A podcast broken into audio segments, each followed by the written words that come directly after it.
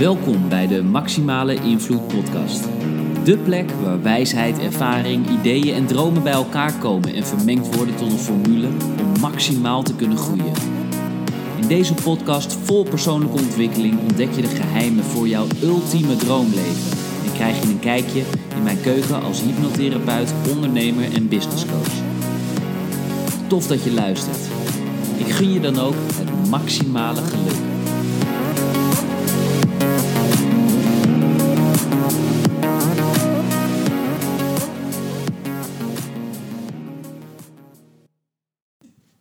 Yes, yes, yes, kan ik wel zeggen. Het is alweer een uh, nieuwe aflevering van de Maximale Invloed podcast. En het is een tijd geleden alweer. Ik moet je bekennen dat ik ongelooflijk veel uh, dingen gedaan heb de afgelopen tijd. Ik heb maar liefst drie nieuwe bedrijven opgezet. Ben uh, bezig geweest met ongelooflijk veel mooie nieuwe samenwerkingen. En eerlijk is eerlijk, ik heb gewoon mijn mijn podcasten eventjes aan de zijkant geschoven. En misschien is dat ook wel goed om te benoemen, want ik heb me daar enigszins nou, toch wel een beetje schuldig over gevoeld. Ik kreeg wat vragen van mensen hier en daar. Joh, Jaap, ik vind je podcast tof, maar waar blijft de volgende?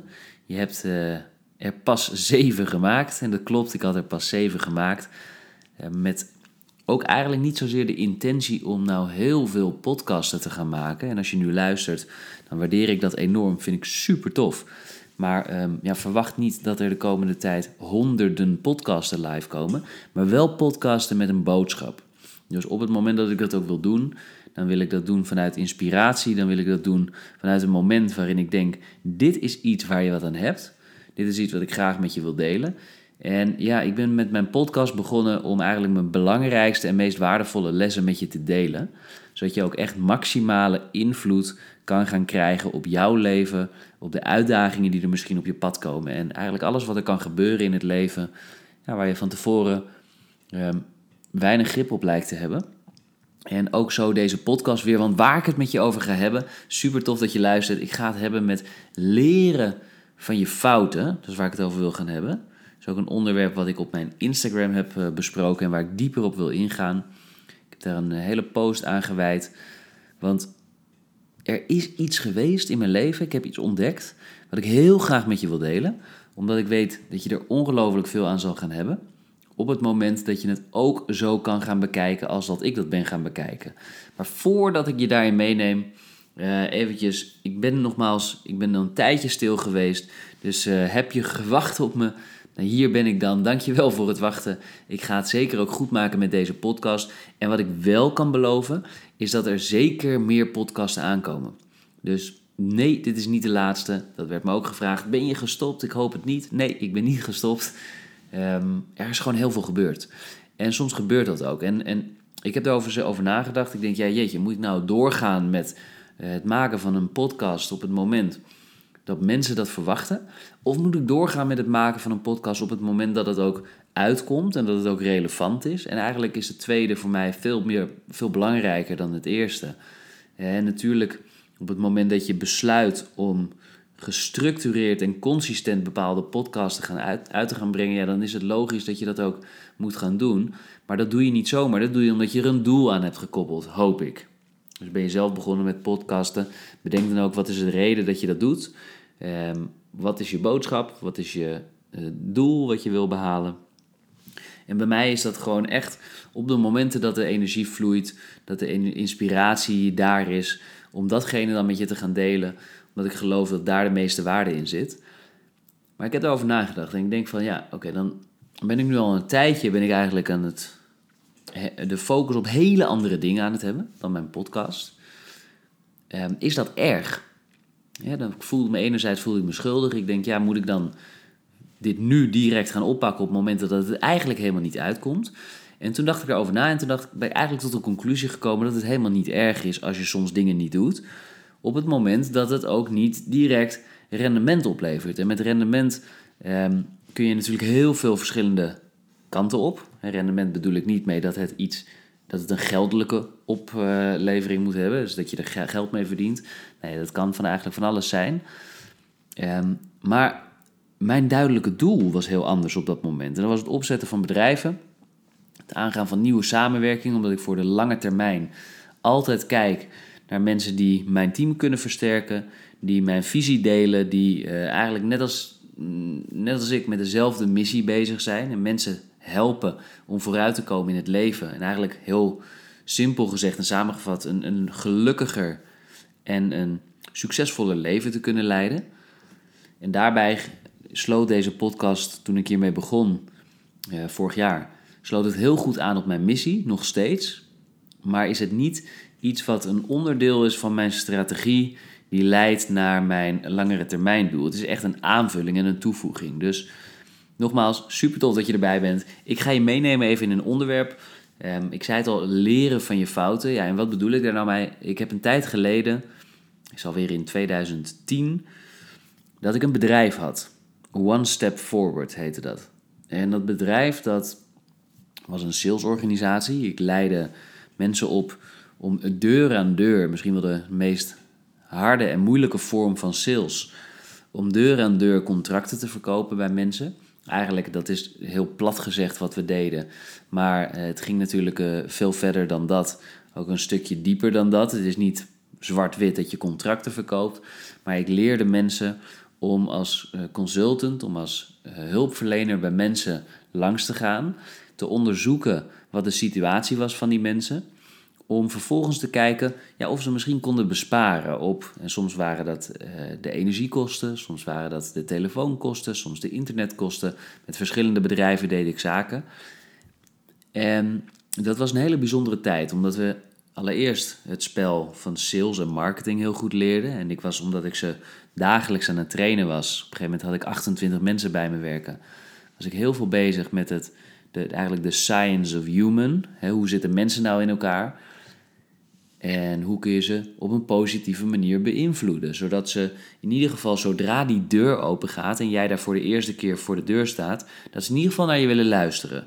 Want ja, als er geen verbinding is, als er geen opening is, dan kun je ook geen informatie overbrengen. En als iemand wil, positief wil beïnvloeden natuurlijk, zodat hij of zij ook werkelijk een betere situatie kan krijgen, ja, dan moet je eerst dat vertrouwen winnen. Dus wij focussen ons heel veel op ja, hoe maak je nou verbinding met iemand? Uh, hoe win je nou het vertrouwen van iemand? En hoe open je eigenlijk nou iemand? En vooral ook hoe open je de mind van iemand, zodat hij vervolgens ook naar jou wil luisteren en open staat voor het leren van nieuwe dingen. Nou, dat was een hele opgave, omdat er een hele lange tijd heel veel mensen op straat bij mensen langs de deuren gingen die, het, die een hele andere aanpak hadden. En niet uh, het doel hadden om zozeer mensen echt te helpen, maar meer misschien een, een egoïstischer doel hadden om hun targets te behalen. En mijn doel was juist om het straatbeeld te veranderen van de straatverkopers, zodat ze een, een betere naam zouden krijgen. Zodat mensen die iemand aan de deur kregen, dat ze ook blij zouden zijn als daar iemand voor de deur was. En dat ze ook echt dat als een kans zagen van wauw, er komt nu gewoon iemand bij mij persoonlijk naar mijn huis toe dus ik hoef daar niet de deur voor uit. Vervolgens neemt hij of zij de tijd om met mij in mijn situatie te duiken. Te kijken hoe mijn situatie er kostentechnisch uitziet. En ja, misschien wel een kans dat ik meer kan besparen op mijn uh, huidige kosten. Nou, dat vond ik fantastisch om dat op zo'n manier over te brengen. En dat vervolgens ook op zo'n manier te doen. Dus ook echt dat gesprek, eerlijk dat gesprek aan te gaan. Bij mensen thuis te zitten en ja, gewoon heel open te zijn over wat de mogelijkheden zijn. En dan uiteindelijk te kijken, is dit een situatie die we kunnen verbeteren of is dat het niet? Nou, interessant om zo te kijken. Ik, ik denk zelf altijd vanuit een win-win. Dus op het moment dat ik iets doe, dan denk ik van tevoren niet alleen over what's in it for me, maar dan kijk ik altijd naar what's in it for him of for her. Mooie Engelse termen trouwens. Maar dat is wel hetgene wat iedereen zichzelf afvraagt. Als je iets wil verkopen, dan denk jij misschien aan het resultaat dat je wil behalen. Maar de ander die, die iets gaat kopen van jou, die denkt ook van: hey, what's in it for me? Waarom zou ik dit van jou kopen? En als jij van tevoren dat al weet, dan is het veel makkelijker en ook veel slimmer om dat te gaan benoemen, zodat diegene ook niet het gevoel heeft dat je er voor jezelf bent. Nou, interessant om daar eh, veel, nog veel meer over te vertellen. Misschien wel in een andere podcast. Hoe zit dat er nou in elkaar. Als je dat interessant vindt, laat het in de comments ook zeker weten. Dan wijd ik daar graag een podcast over hoe je echt verbinding met mensen maakt en hoe je de maximale uit een gesprek kan halen. Maar dit, deze podcast gaat heel ergens anders over. Want wat gebeurde er? Dit was het bedrijf wat ik had. Van dagelijks begeleid ik dus een hele hoop salesmensen sales teams die ik opzette voor multinationals in Nederland. Van ochtends vroeg tot avonds laat waren we bezig. En op een gegeven moment, toen ik 28 man bij me had werken, toen belandde ik echt in de meest tragische, verschrikkelijke periode van mijn leven. En denk je, wat is dat dan? Ik zat op het kantoor en meestal kwamen ze zo rond een uur of zeven in de avond thuis. En dit keer niet, want ik kreeg een telefoontje dat er een groot ongeluk gebeurd was. En een van de auto's waar drie collega's in zaten, die was uit de bocht gevlogen, over de kop geslagen en in de sloot beland.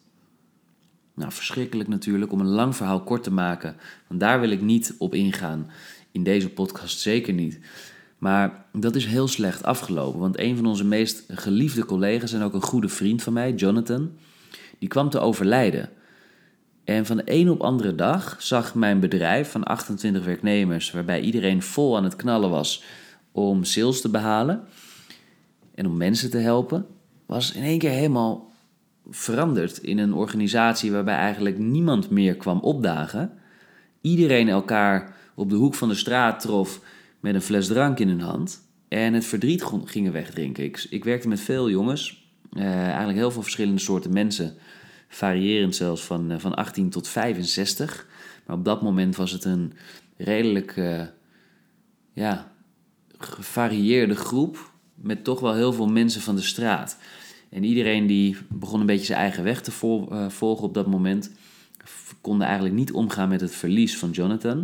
Want het was echt wel een, een enorme teamplayer. Na werktijd ook maakte met z'n allen muziek. Ehm, hij was een van de beste beatmakers die ik kende. En er zat ook regelmatig bij mij thuis. En dan gingen we ja, hele toffe beats met elkaar maken. Muziek maken, schreven we teksten. Ik, uh, ik was zelfs uh, in die tijd veel bezig met rap en freestyle. Dus misschien dat daar ook mijn passie voor op een gegeven moment voor schrijven en copywriting vandaan is gekomen. Ik weet het niet. Maar mijn bedrijf stond op zijn kop. En het erge was dat in die tijd, toen bleek, omdat ik de, de werkgever was en dit onder werktijd gebeurd was, dat ik ook nog eens verantwoordelijk was voor het hele ongeval en de afhandeling met de familie. En Jonathan was Surinaams en zijn familie die was daar ongelooflijk, en dat is ook heel begrijpelijk natuurlijk, net als ik en net als iedereen, maar was ongelooflijk ontdaan en helemaal over de toeren. En ja, dat kreeg ik allemaal ook nog eens op mijn dak. Omdat, ja, hoe had dit nou kunnen gebeuren? Ja, geen idee natuurlijk. Maar dat was de vraag die ik kreeg. En ik moest dat allemaal afhandelen. Ik was uh, eh, 22 toen. En dat was heftig. Dat was heel heftig. Ik was ik heb met politie in aanraking gekomen. Er zaten, want er was een hele zaak ontstaan. Ehm, rechtszaken die ik in één keer had als werkgever. Terwijl ik rustig op mijn kantoor aan het wachten was die avond. Eh, en ik daar helemaal niet eens bij betrokken was, was ik wel degene die alles moest gaan regelen. Dus er kwam ongelooflijk veel op mijn dak. En op een gegeven moment zag ik het niet meer. Want ik zat zo in de shit. Ik moest een bedrijf draaiende houden. Ik zat in rechtszaken. Ik was een collega en een vriend kwijt. Ik had helemaal geen tijd om te rouwen. Uh, tegelijkertijd liepen de rekeningen die liepen op. Want ik moest al mijn collega's wel betalen. Vaste contracten. Dat is het nadeel van werkgever zijn. Althans, als er niet gepresteerd wordt natuurlijk. Want ik was één op één verantwoordelijk van de sales. En die waren er nu niet. Dus ja, hoe ga je daar dan mee om? Nou, vervolgens... Ehm, de dagen werden eigenlijk zwaarder en zwaarder. En op een gegeven moment was het zelfs zo dat ik, ik opende mijn rekeningen niet meer. De brieven die binnenkwamen, die, uh, die stapelden zich op. Waardoor ik op een gegeven moment gebeld werd. Dat tijdens werktijd de degenen die nog aan het werk waren, op een gegeven moment in Utrecht eh, langs de A4 stilstonden. Ik werd eh, gebeld door meneer Agent. En die vroeg mij of ik de werkgever was van de jongens die zojuist een kettingbotsing hadden veroorzaakt op de A4. Nou, alsof het niet erger kon, want ik zat al in een verschrikkelijke situatie. Het ongeluk waarin Jonathan was uh, overleden, dat gebeurde ook helaas in een van mijn auto's, die ook volledig dood los was. En nu nu ik gebeld werd door deze agent, was er met een andere auto van mij, door de jongens, een kettingbotsing veroorzaakt op de A4. En het allerergste, of althans het allerergste, gelukkig was niemand uh, gewond op dat moment, maar wel mijn auto volledig totaal los. En de auto's voor en achter, die ook geraakt waren, ook totaal los. Maar nu komt het erge. Ik bleek daar ook nog eens verantwoordelijk voor te zijn en op te draaien voor alle schade die er aan de auto's gemaakt werd.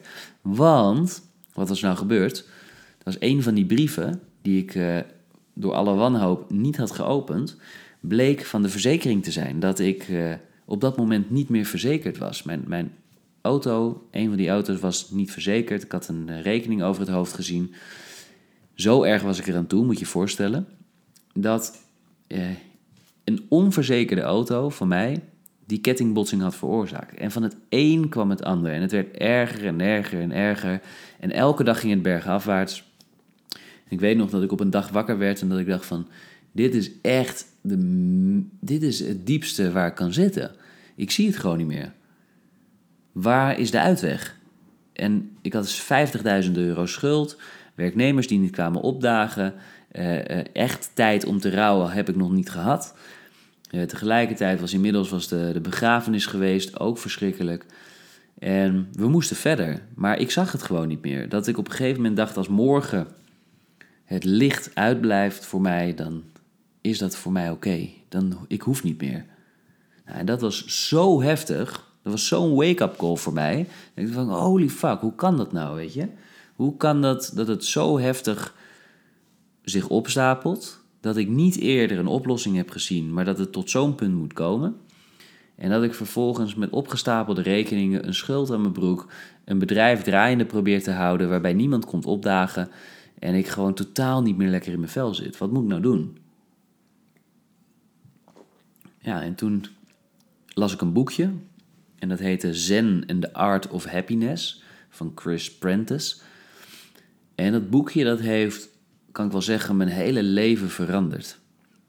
En waarom? Omdat er in dat boekje een, nou ja, niet een, een zin stond, maar er, stond, er stonden heel veel zinnen, maar samengevat wat het eigenlijk betekende. Eh, er zat één boodschap in die heel duidelijk naar voren kwam en dat luidt als eigenlijk alles wat er gebeurt in jouw leven, dat jou overkomt, is het beste dat je kan overkomen. Nou, en serieus, ik las dat en ik dacht, holy fuck, wat is dit voor een ongelofelijke onzin. Ik gooide dat boekje weg. Ik denk, daar moet ik niks van weten. Dat is totaal niet op mij van toepassing. Want hoe kan dit nou het beste zijn wat mij is overkomen? En ik kon het totaal niet plaatsen, want het was echt in de heetst van de strijd. Maar toch was er een, er was een zaadje geplant. En niet op dat moment, maar later kwam ik er pas achter wat dat echt betekende. Want ik heb op dat moment heb ik uh, iemand aangenomen. Ik durfde, of ik durfde, ik heb mezelf niet failliet laten verklaren. Want ik wilde gewoon al die jongens niet aandoen om op straat te, staan. ze waren bij mij in dienst. En als ik me failliet liet verklaren, dan was ik wel van mijn schuld af. Maar dan hadden al die jongens geen werk meer. En dat kon ik niet. Dus dat heb ik niet gedaan. Dus ik heb iemand aangenomen. Nou, die schuld die liep op. Ik heb hem ingewerkt. En uh, een maand of uh, zes tot acht later heb ik mijn hele bedrijf aan hem kunnen overdragen. Zelf heb ik de schuld meegenomen, zodat hij in ieder geval met hun verder kon, uh, wist wat hij moet doen en zij allemaal, dus 28 man sterk, in ieder geval nog een, uh, een, uh, een, werk hadden en een goede toekomst konden opbouwen. opbouwen. En ik moest zelf verder. En ehm, ja, toen ben ik gaan nadenken, wat ga ik nou doen? Nou, ik had die schuld aan de ene kant aan mijn broek zitten. Aan de andere kant was ik toch goed in sales. Dus ja, ik was eigenlijk genoodzaakt om ergens in dienst te gaan en zoveel mogelijk geld bij elkaar te verzamelen, zodat ik dat kon terugbetalen. Dus dat heb ik gedaan. Maar een paar maanden later, toen ik eenmaal mijn bedrijf niet meer had en dat boekje weer tevoorschijn toverde, toen in één keer begon ik te begrijpen wat er stond. Alles wat je overkomt is het beste wat je kan overkomen. En waarom? Omdat ik in één keer begreep wat er stond. Er stond niet dat iedere gebeurtenis per se heel fijn is of heel goed is maar dat het erom gaat hoe je ermee omgaat. Het zijn niet de omstandigheden die onze koers bepalen, maar het is de manier waarop we omgaan met onze omstandigheden die de koers bepalen in ons leven. En wat ik gedaan had, en dat was heel erg confronterend, maar sinds dat ongeluk op mijn werk, sinds het overlijden van Jonathan, toen ben ik me volledig gaan focussen op alles wat ik niet wilde. Dus het een na het ander kwam voorbij. Een politiezaak en dat liep niet en oplopende kosten en onverwachte rekeningen en die kettingbotsing op de snelweg. En zo waren er nog wel vijf tot tien andere heftige dingen die er gebeurden, die er eigenlijk alleen maar kwamen omdat ik me aan het focussen was op datgene wat ik niet wilde. En wat kreeg ik dus? alsof het de wens was die ik het universum in stuurde. Your wish is my command. Ik kreeg alleen maar slechte dingen op me af, wat ik niet wilde. En toen in één keer startte ik met het switchen. Ik switchte mijn focus. Ik denk, ik moet gaan kijken naar wat ik wel wil. Dus toen ben ik gaan bedenken überhaupt wat ik wel wilde. En toen ben ik ehm, eigenlijk vanaf dat moment, toen die realisatie er was, ben ik mijn hele leven anders gaan invullen. Want doordat ik in één keer erachter kwam dat alles wat er gebeurt het beste is wat je kan overkomen, niet de gebeurtenis zelf, maar het label dat wij daarop plakken vervolgens bepaalt ongelooflijk veel. En dat ik een les kon trekken uit alles wat er gebeurd was. En dus die les ook vervolgens kon inzetten voor het verdere verloop van mijn leven. Want op een gegeven moment realiseerde ik me: hé, hey, dit is allemaal gebeurd, maar ik leef nog. En wat wil dit mij allemaal vertellen? Wat wil ik hieruit leren? En doordat ik mezelf dit soort vragen ging stellen, startte ik ook mijn persoonlijk ontwikkelingsavontuur. Ik ben de hele wereld op een gegeven moment uh, over gereisd om echt ja, wel grote voorbeelden van mij, zoals Tony Robbins, Richard Branson, et cetera, op te zoeken. Om te leren van hun. En toen kwam ik in eh, Las Vegas en in Londen en in nog een paar keer in Amerika en in Nederland en in België en een hele hoop seminars afgegaan, heel veel boeken gelezen om te ontdekken wat ik wel wilde en waar het geluk en waar het plezier en waar het succes wel lag. En toen kwam ik erachter dat de les die ik geleerd had, dus uit dat boekje Zen en the Art of Happiness, dat dat niet zomaar een les was, maar eigenlijk ja, voor mij alles veranderd heeft omdat zodra er nu nog dingen gebeuren in mijn leven, ik wil niet zeggen dat dat geen impact heeft, want er gebeurt bij iedereen van alles. En ook bij mij. Eh, en emoties, die hebben we altijd. Maar ik heb wel geleerd dat ik mijn emoties veel makkelijker kan uh, sturen hierdoor. En veel makkelijker een plek kan geven. Dat als er iets heftigs gebeurt, door deze realisatie, dat ik me veel sneller afvraag van oké, wat is hier de les uit? Hoe heftig dit ook nu is, wat kan ik hieruit leren? Tegelijkertijd weet ik dat het straks voorbij is, want ik heb inmiddels een hele hoop uh, nou ja, verschrikkelijke dingen meegemaakt in mijn leven. Het is echt niet zo roze kleurig zoals het er allemaal eh, van de buitenkant uitziet. We hebben allemaal onze shit, we hebben allemaal onze ups en downs. En natuurlijk delen de meeste mensen en ik ook veel glory en weinig story. Maar daarom hier een stukje story, zodat je ook weet ja, wat er gebeurd is, waardoor ik dit soort ontdekkingen heb gedaan. En misschien dat jij daar ook wat kan, uit kan halen. Want ja, je gaat nou eenmaal, net als ik ook, ondanks dat ik deze ontdekking heb gedaan, ga je nou eenmaal dingen meemaken die je niet hebt voorspeld, die je niet had gewild van tevoren en die op dat moment misschien super heftig zijn, maar waaruit je naderhand zeker weten een les kan trekken. Dus wetende dat dat gaat gebeuren en wetende dat het ook weer voorbij zal zijn, hoe heftig het ook is, alles op een gegeven moment is weer voorbij. Net als een crisis hè, zitten we er middenin. De meeste mensen voelen zich eh, zwaar KUT, maar daarna is het eh, weer voorbij. En dan ontstaan er weer mooie tijden. De truc is, en daarom zijn ook bijvoorbeeld bedrijven als Disney en Microsoft en uh, Apple zijn allemaal opgestaan vanuit een crisis, vanuit een recessie, omdat zij dit soort dingen van tevoren al weten. Dat als er iets is wat heel heftig is, dat er altijd een kans ligt, altijd een les uit te trekken valt. En als je dat op zo'n moment gaat afvragen, dan ga je dat soort kansen ook zien. En als je dat van tevoren weet, dan ga je ook sneller anticiperen op de dingen die er gebeuren.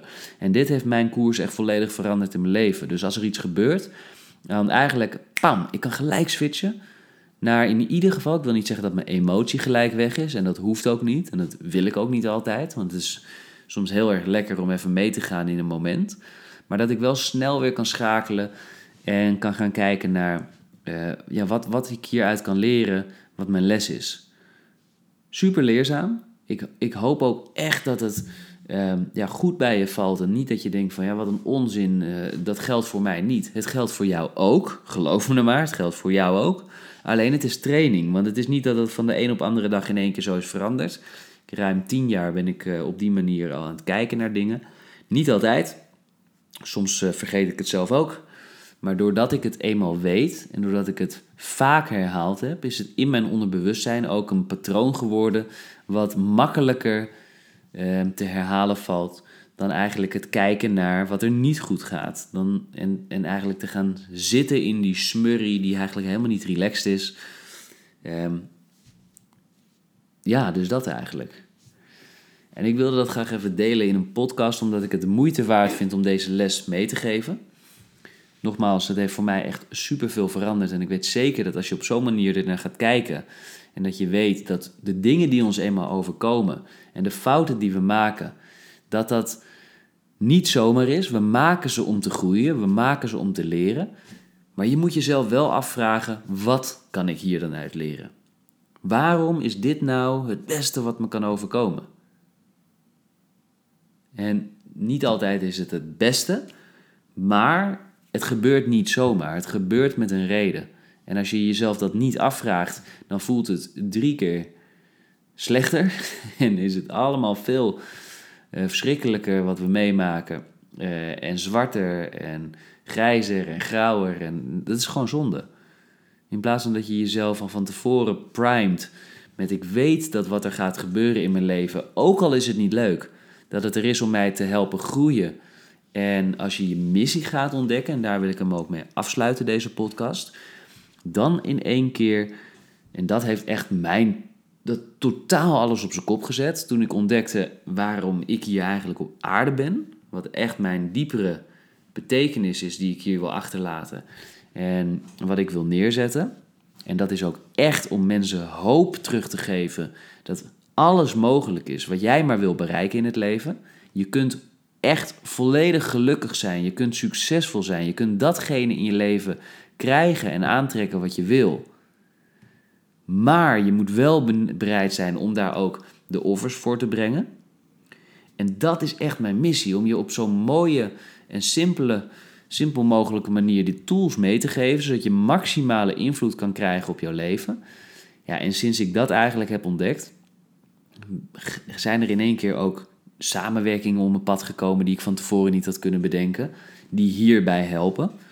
Ben ik gevraagd voor televisie om op RTL dingen te doen, om ook weer in lijn met mijn missie ondernemers te helpen, om ook die tools mee te geven, zodat ze in diepe dalen makkelijker kunnen opstaan. Nou, later kwam ik erachter dat ik dus dat zelf eerst had moeten meemaken om ook andere ondernemers vanuit diezelfde positie te kunnen coachen en te kunnen helpen ja, als je het zelf niet hebt meegemaakt, dan is het een stuk lastiger om mensen vanuit zo'n ervaring te helpen. En dan kun je wel vanuit kennis, de boeken en de seminars die je misschien hebt gelezen en bijgewoond, kun je ze helpen, maar niet vanuit eigen ervaring. Dus eh, dat was echt een breakthrough moment voor mij. Dat ik op eigenlijk de, de meest heftige momenten kon bedenken van wow, oké, dit gebeurt nu, maar straks weet ik gewoon dat dit gebeurd is om mij iets te leren waardoor ik mijn missie beter, makkelijker en sneller kan uitvoeren.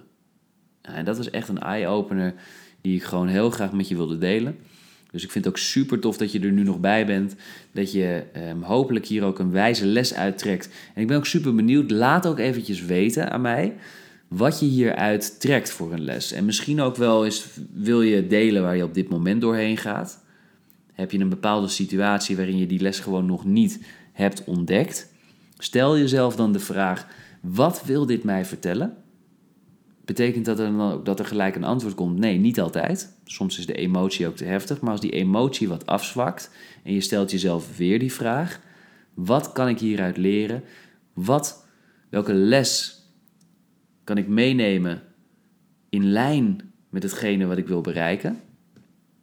Ja, dan kun je gewoon antwoorden krijgen die uh, echt als pleister op de wond werken en die de hele ervaring gewoon een stuk lichter en fijner maken. Ondanks dat het op dat moment misschien heel erg heftig voor je was. Dus ik hoop dat je hier wat licht uithaalt, wat uh, hoop en voldoening uithaalt. Want trust me, we hebben allemaal onze dingen, maar het komt uiteindelijk allemaal goed. En het wordt alleen maar beter. Goed, oké, ik ga hem afsluiten, want uh, dit was hem alweer. Uh, super tof om weer een podcast op te nemen. Uh, tof dat je erbij was. Nogmaals, dank voor het luisteren. Waardeer ik echt enorm. Wil je me daar wil je me helpen om mijn volgende podcast met nog meer energie, passie en liefde op te nemen voor je? laat dan een, een toffe rating achter, vind ik heel erg vet. Deel met me en ook super tof als je op social media. ik ben vooral op Instagram heel erg actief de laatste tijd. Uh, Jaap laagstreepje Hulsman met dubbel N. Ik zal hem in de comments er even bij zetten. Maar uh, deel vooral even je inzicht en uh, ja, tot de volgende. Ciao. Yes, yes, we zijn alweer aangekomen bij het einde van de Maximale Invloed podcast. Ik wil je ongelooflijk bedanken voor het luisteren. En ik hoop dan ook dat je vol inspiratie en nieuwe ideeën zit. Want met deze podcast wil ik dan ook alles geven om jou te helpen groeien. En om daarvoor extra gemotiveerd te raken, zou ik het echt geweldig vinden als je mij ook zou willen helpen. Namelijk met vijf prachtige sterren in iTunes, Spotify, Soundcloud of waar je ze dan ook maar kan geven. Voor nu wens ik je een fantastische dag toe en tot in de volgende aflevering.